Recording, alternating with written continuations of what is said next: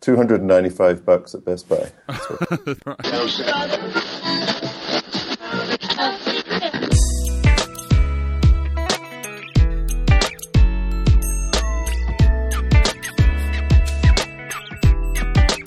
Hi, everybody, and welcome to the Pre Accident Podcast. I'm your host, Todd Conklin.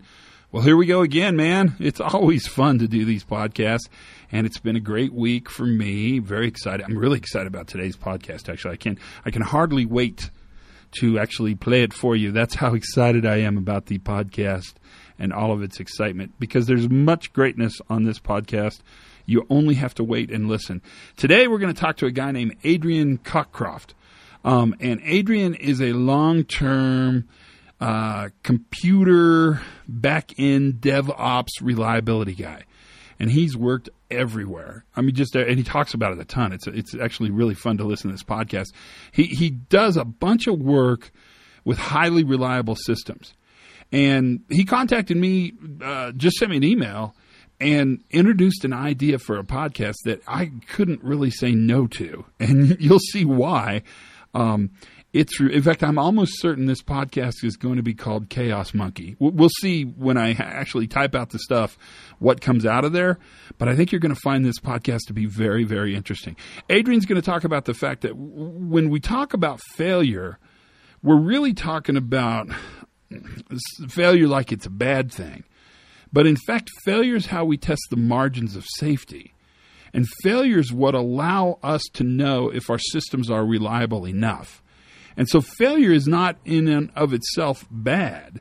Um, catastrophic failure is awful, of course, but small failures actually lead to growth and strength and robustness. Now, Nassim Taleb called this anti fragile systems, but Adrian calls it what he does for a living. And what he says is we have to be brave enough to know on the surface that we must test our systems for failure because we will have failure. And he makes a couple comments. I'm going to say them now, which is a little unlike me. I usually try to shut up before the podcast starts, and then I'll come back to it at the end, I'm sure. But he says you can't legislate against failure. You cannot comply yourself away from failure. And that you can't predict where the next failure is going to happen. So if you can't make rules against failure and you can't predict where failure is going to happen, then you're pretty much stuck in the middle with figuring out how to use failure to actually make sure your systems are robust, mature, and effective. And to do that, you've got to flip your assumptions away from our system is perfect and will never fail, our job is to prevent events, to a much more enlightened view which says our system will never be perfect, our people will never be perfect, our processes will never be perfect, and failure is quite normal. And when that failure happens, do we have the ability to actually manage away from the negative consequence? And that is pretty much the new view of safety in a nutshell.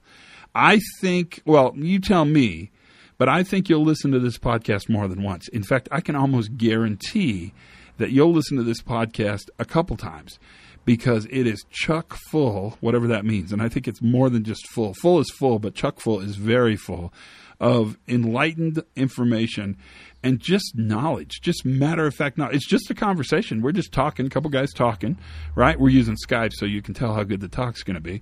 Um, but we're going to talk about this idea of failure. Let me kind of back off from here and go back and say, listen to the podcast and see what you think. Other than that, I think things are grand here. Uh, the summer is in full swing, which is always nice.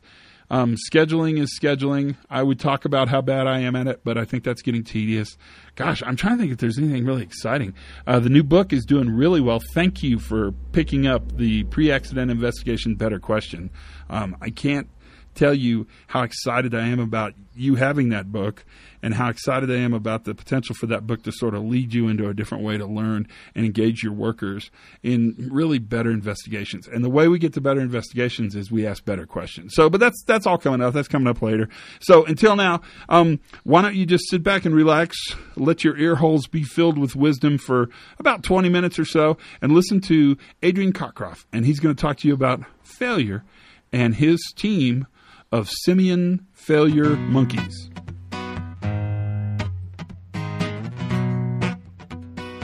So my name's Adrian Cockcroft, and I've spent uh, the last sort of 30, 40 years doing various things across the computing industry.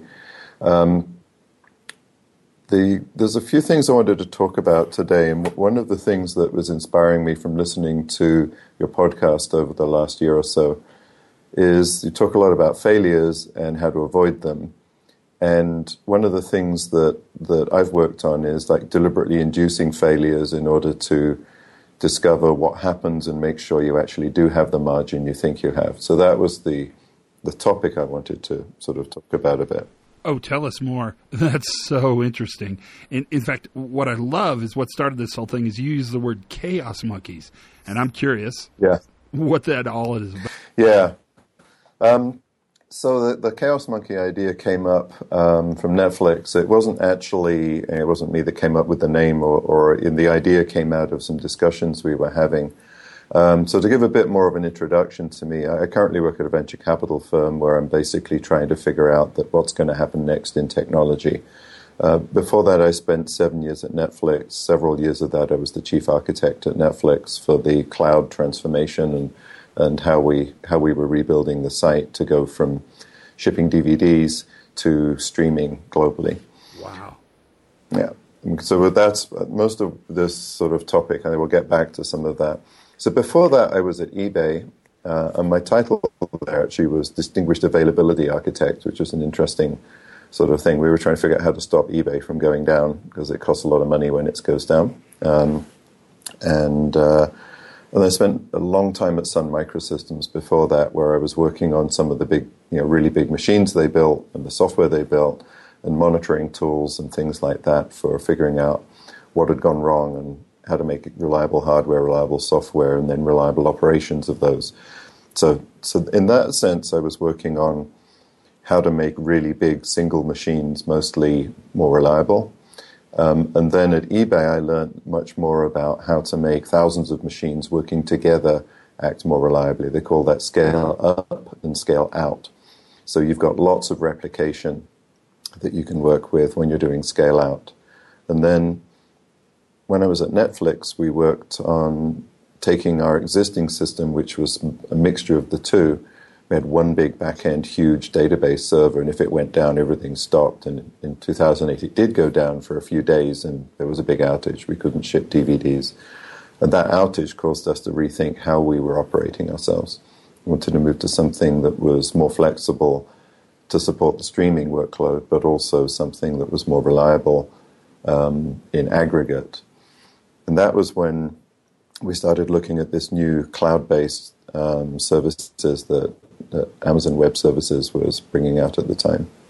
So we figured out an architecture that fit with that, and that's where the whole idea of um, you're running on low cost, relatively low reliability machines, but you aggregate them together to create a much more reliable ensemble, if you like. That makes sense? Totally, yeah. I like how you talk about these complex systems and how you increase using the complexity the opportunity to fail in order to learn. Wow. That's incredibly interesting to me, and I think everyone else.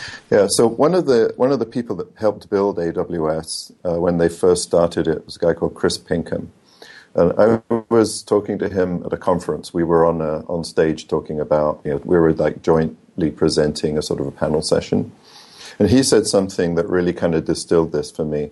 He said you can't legislate against failure, right? You you can't have a law that says this won't fail, but what you can do, and you can't say what will go wrong next, but what he said was that he always focused on being able to detect quickly and respond quickly. And almost all of his engineering investment was around detection and response rather than trying to make any particular part of the system sort of, you know, because it's always going to fail in the thing you haven't looked at yet. Right, next. Right, absolutely, totally, completely get that. Yeah, so that that was a key thing, and then what we done at, at, this sort of chaos monkey idea was that you've got a running system. At various times, these machines will disappear. You know, AWS at the time was a, was running on very low cost commodity hardware, and they had machines just disappear. They would just stop working, and one of your servers would just not be there anymore. Um, and sometimes they'd give you warning to say we're going to reboot this machine or or they tell give you a bit of advance warning that they had to shut down some part of their internal systems, but you'd get a little bit of warning, or sometimes they just go away. So we wanted our developers to flip their assumption from the assumption they were running on a reliable computer to the assumption they were running on an unreliable computer. And this is a big mind shift, and it's one of the biggest mind shifts that people have to go through in software, software engineering. And, and some people still sort of want to pretend that the computers will always be perfect and you can ignore the fact that they might go down. And you kind of end up with these very expensive mainframe style machines that have lots of redundancy built in. Some of the big machines we built at Sun were like that. But what here we basically said, well, if any particular machine can die at any time, you want to be able to survive that. So what we'll do is during the day, between let's say 9 a.m. to 3 p.m., there will be a little machine, little service going around, this Chaos Monkey, and it will just delete, delete machines in production. You delete them in test and production. So you had machines and they were just going to go away. And then you had to build a system that could deal with an individual machine going away. Now, this is, you no longer have one machine doing things, you have hundreds of machines doing the same thing. So losing one is losing, you know, a few percent of your capacity, and your system should be able to survive that. Okay, so right, that's super interesting to me, but you said a whole bunch of really smart things all at once. You can't legislate against failure. You can't predict what will fail next. Compliance all of a sudden is not nearly as significant as we once thought it would. And the mindset shift, flipping the assumption from belief that the system is perfect to the belief that the system will fail, that's so interesting. How come? I think it's because you start having to think at a higher level about building a resilient application.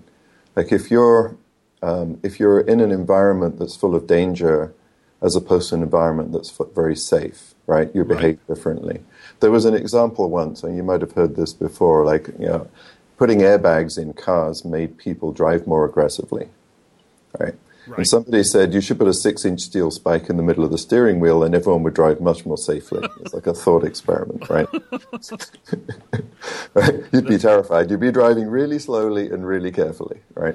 So there's a sense that if you give people machines and you say they're going to work perfectly all the time, they write software which assumes everything's going to be perfect and it doesn't have good failure and error handling and you don't get to think about if I call this other service, is it going to work or is it going to not work?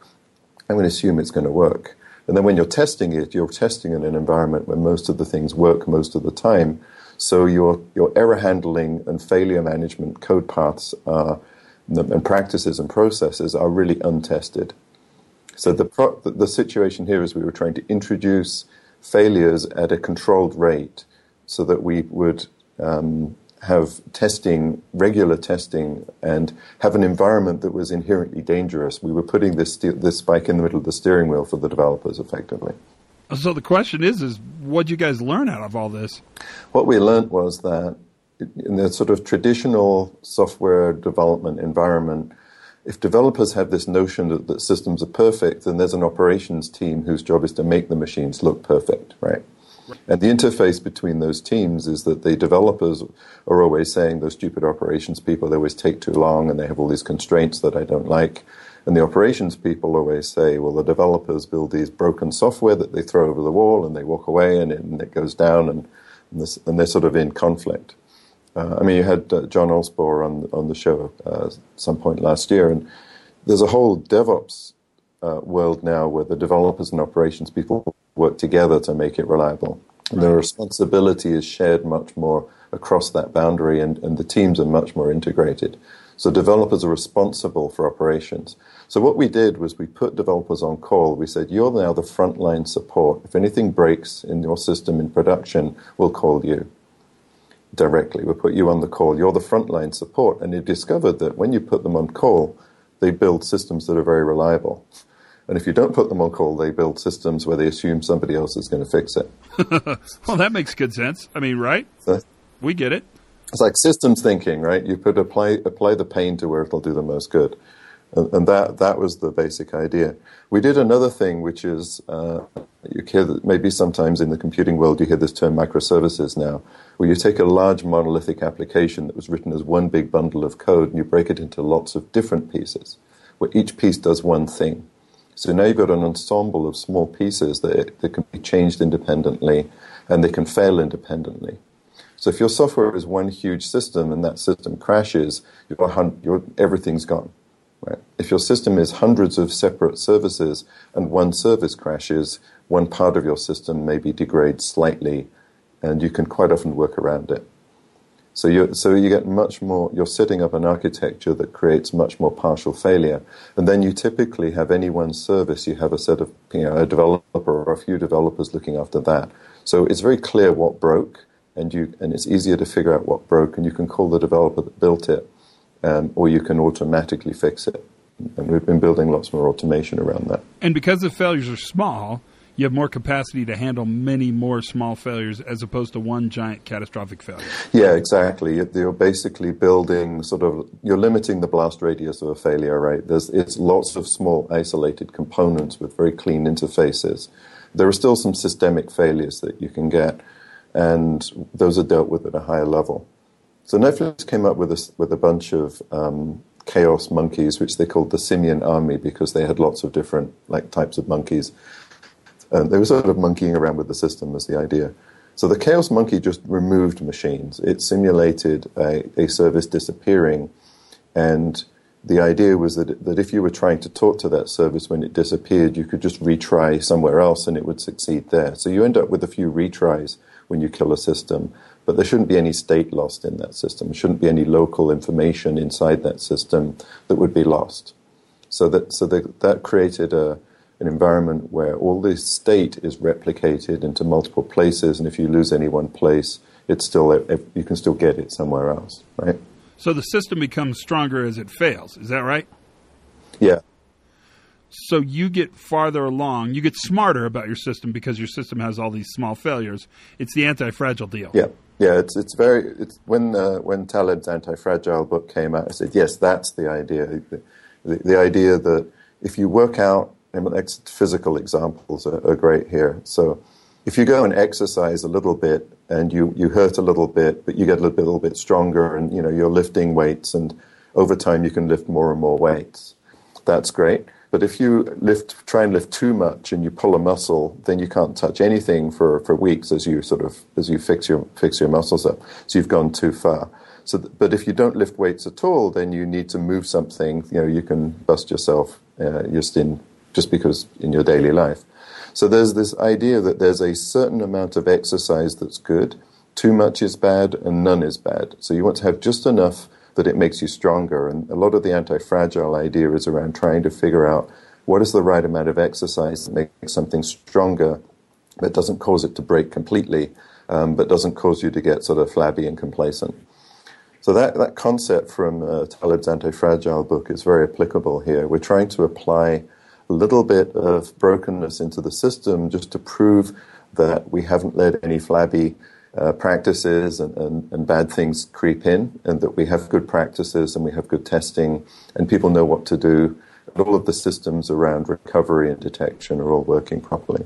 So, just enough failure to make sure your system is robust enough, but not too much failure so you would as, uh, cause catastrophic failure that is really a cool idea. Of course, the exercise metaphor is lost on me, but nonetheless, that is really an interesting journey. This intellectual quest you've been on for this new flip in assumptions, where's this change coming from? What's enlightened us? Why do we care and why are we so interested in what's happening? I think it's, if you look back at what's the cost of failure, that's usually what's driving these things. Um, so back when I worked for Sun, if we built a big machine and we shipped you know thousands of these big machines, and then there was a, a problem with the hardware, we'd have to do recalls, we'd have to do service updates. It's a really expensive thing to go fix. So we were really just paranoid that we would build something that might not work. We actually did have one or two times where we shipped stuff that was broken and had, had to do field recalls. So it was a real problem. If we look now, we find that machines are computers are now um, they're provisioned automatically by, by cloud vendors. If I want a computer now, I go to AWS and I say, give me a machine, and a few minutes later it's running. And I can have thousands of them. And they can break, and I can replace them in a few minutes. So the, the problem of, of a machine breaking, it's inconvenient if one breaks a little bit, but it's not to, it's not a big problem because I can get a new one. In fact, there's even, there's a system now, without getting into too much detail, but there's a new system now which will give you a machine in effectively, you know, tens of milliseconds, and you can run it for less than a second and give it back. This is called serverless computing. It's a kind of one of the new things that people are trying to figure out how to do. So basically, getting computing absolutely on demand. Um, but going back to how we got here, the problem right now is that if you're looking at a company like Netflix, the cost of being down is mostly in brand reputation, and it is very expensive for Netflix to have an outage. People will go and use another service, they'll go and find some, something else to watch, and uh, the reputation is actually most of the impact. If you look at somebody like eBay, there is a, a, real cost of going down because some of the sales just don't happen. Some of the things that were going, trades that would have happened, don't happen. Some come back later, but you can actually lose lose money on these things.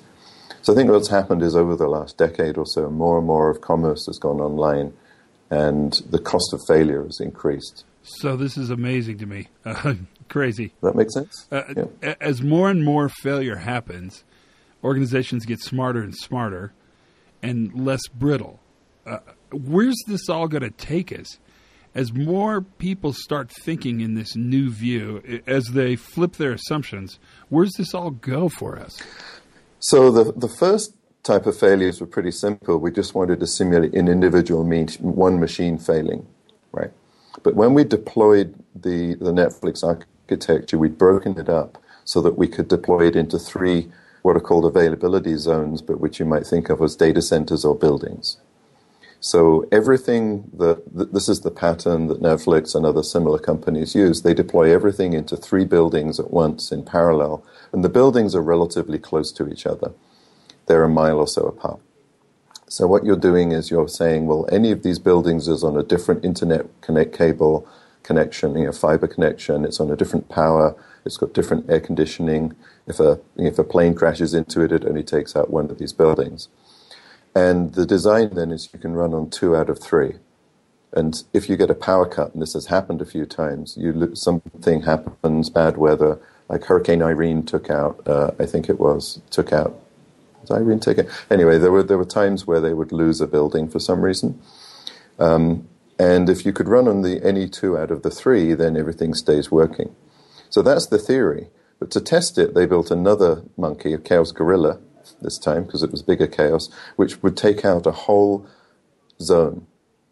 So they'd run this. They run this in production about once a quarter, where they actually try to kill a third of their infrastructure in production to prove that the system will keep working. Wow, that seems kind of risky. It does, but then people have these disaster recovery data centers, right? That's a very common practice. In fact, it's you know normal. If you're a big, big company, you have a backup data center, and then you have to ask the question: How often do you fail over to it?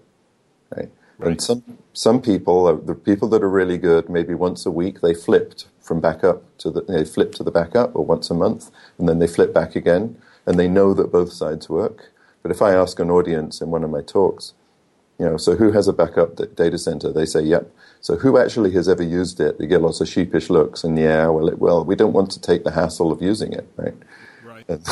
And, it might break everything. Well, yeah, it does break things if you don't test it. So really, this is just the equivalent of continuously testing those backup data centers.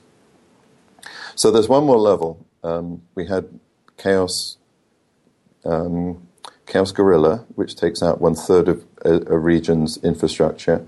They then have multi-region. So the data is stored on the east coast of the US, in Virginia, in Oregon on the west coast, and again in Europe. And all the data is stored in all three locations, which sounds wasteful, except they can actually shut down the east coast and run everybody out of the west coast or Europe.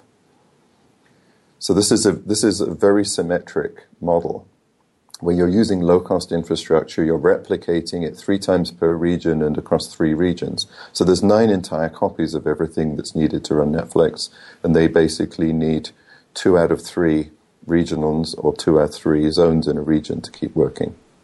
Well, that seems kind of expensive, like like super over engineered. I mean, and that's a potential issue there. Yeah. Except that you're really not over engineering it because you're using cheaper infrastructure, but more of it. That's interesting. There is some extra cost to it, but you can design out most of that cost if, by using low cost components and, and avoiding a lot of the things you'd normally do in the data center that are, that are very expensive. Um, the, so they have a, a, way of testing this, and of course we've gone monkey, we've gone gorilla. So the next one up is Kong, right? A really big gorilla. so the Chaos Kong exercise they do about once a month. In fact, I was talking to them uh, last week. They actually had shut down the East Coast and sent all the traffic somewhere else. So they do that for a day or so. And what they're doing is they're proving there's nothing special about a zone, there's nothing special about a region.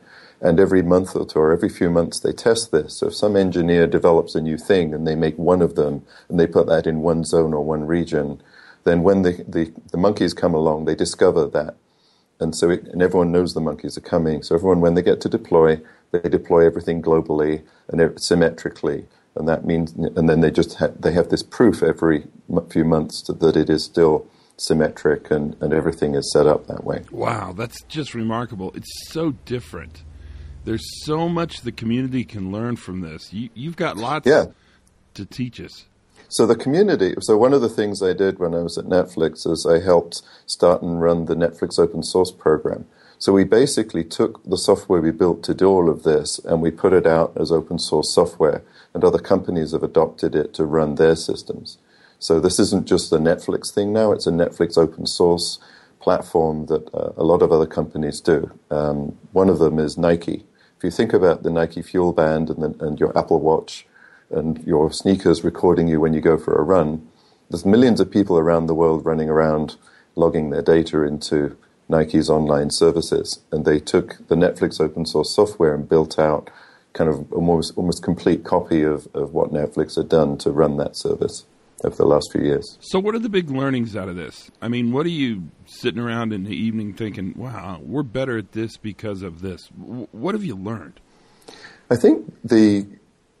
So, what I'm finding now is that people are trying to adopt these patterns. They're trying to adopt cloud. They're trying to adopt some of these open source things and they're still hanging on to the idea that they that they don't want to break things. Yeah, right? I hear you. You got to sort of be comfortable. You've got to. I mean, the whole point with this sort of new view of of, soft, of safety is to know that you have a, you're building a margin for safety. Right.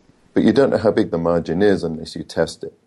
So you have to have a safe way to test how big your margin is and do you still have that margin and that that's the critical sort of insight that's come along with all this and this flipping of of assumptions, the belief that things will fail.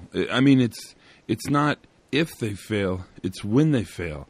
It seems so simple to us when we talk about it on the podcast, but I realize this is really a hard switch for people. This change is difficult for them to do. Yeah, I'm seeing that. And when people set up new computer systems, one of the things I, I advise them is the first thing you put in is the Chaos Monkey. The first service you should be running in a new environment. And then you install the rest of the application knowing that the monkey got there first. And people tend to kind of, oh, well, when we're in production, we've got it all working, then we'll add the monkey. And of course, nobody then wants the monkey messing with their system. I'm not sure anybody ever wants the monkey. so you have to get it that way around. You have to build in the assumptions into the architecture of what is available and what is resilient and the activities that are going to be happening there.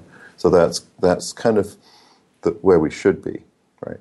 There's, there's a few other things they've been doing as well. Actually, this is mostly since I left Netflix about two years ago. They started building out a system for failure injection testing. So this is a system where, and the, the, the, best analogy for this is like you drop a depth charge into the system, and it goes deep in the system and then blows up somewhere very, very deep in. So one request going into the system is passed through and it's got a special header, it's a special tag that says this one's going to blow up later, so you watch it. Every when you see this request come through the system, you track it, and you track it with lots of extra metrics and man, and, and tracking information and logging information. When it gets to a particular target in the system, it causes that system to misbehave, to you know, respond slowly, or return an incorrect data, or return an error. And then you watch how that effect ripples out from that point. So this is a like laser targeting a particular system to see, okay, what happens if this machine fails once? And you can do it with a synthetic input where it's not even a real customer asking for real data; it's a synthetic test. But you're using these tests on, in production to prove that the things work. So you get that, that concept. So it's it's a very deep failure injection testing that's targeted into the system. That strikes me as crazy brave. Like you'd have to be so gutsy. It really makes you believe in your system. So and then there's actually a paper on this. Uh, there's a guy called Kolton Andrus who was working at Netflix at the time, uh, and another guy from Berkeley University called Peter Alvaro who was working on testability and knowing what to test. And they got together and came up with a a way to figure out which tests need to be run to prove the system's going to work. Like where is it most likely to break, and which is which breakages are most likely to cause a problem. Because now you need now you can point these injected tests very very tar- in very very targeted ways. You have to figure out what you're going to target. So.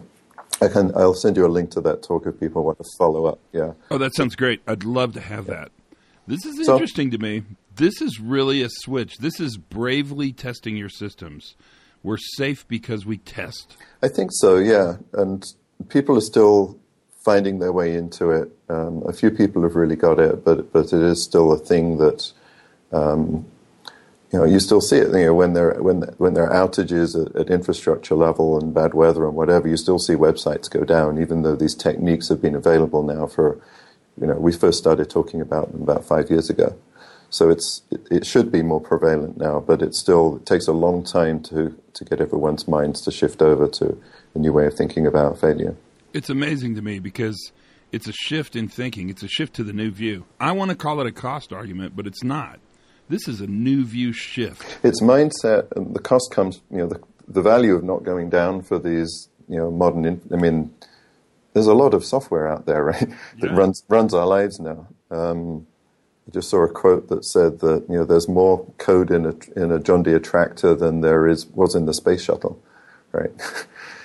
that there's the, the things around us are full of software now, and they have and they're full of services, and if those services fail, all kinds of bad things happen. So we've we've got to get better at building out building the software to be more resilient. And it doesn't mean we build individual pieces to be more resilient. We have to build systems that have margins in them so that when something fails because you did something bad to it or some hardware broke or you shipped a bad shipped a bug into it, that the, the whole system continues to work.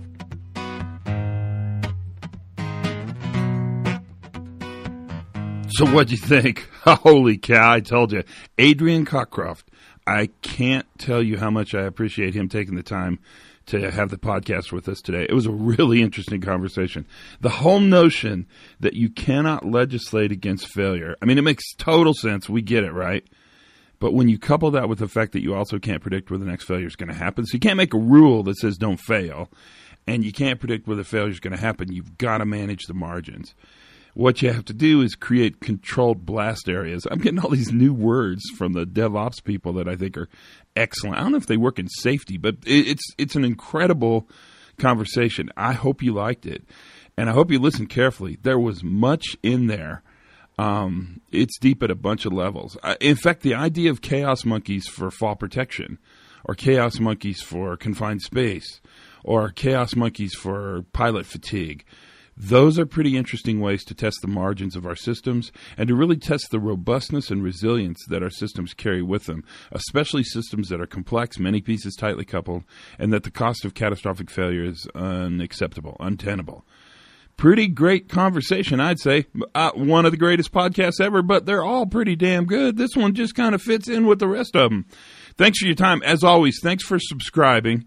Um, that makes a big difference. Tell your friends because more is better. Um, have some fun. Learn something new every single day. I bet you did today. And for goodness sakes, be safe.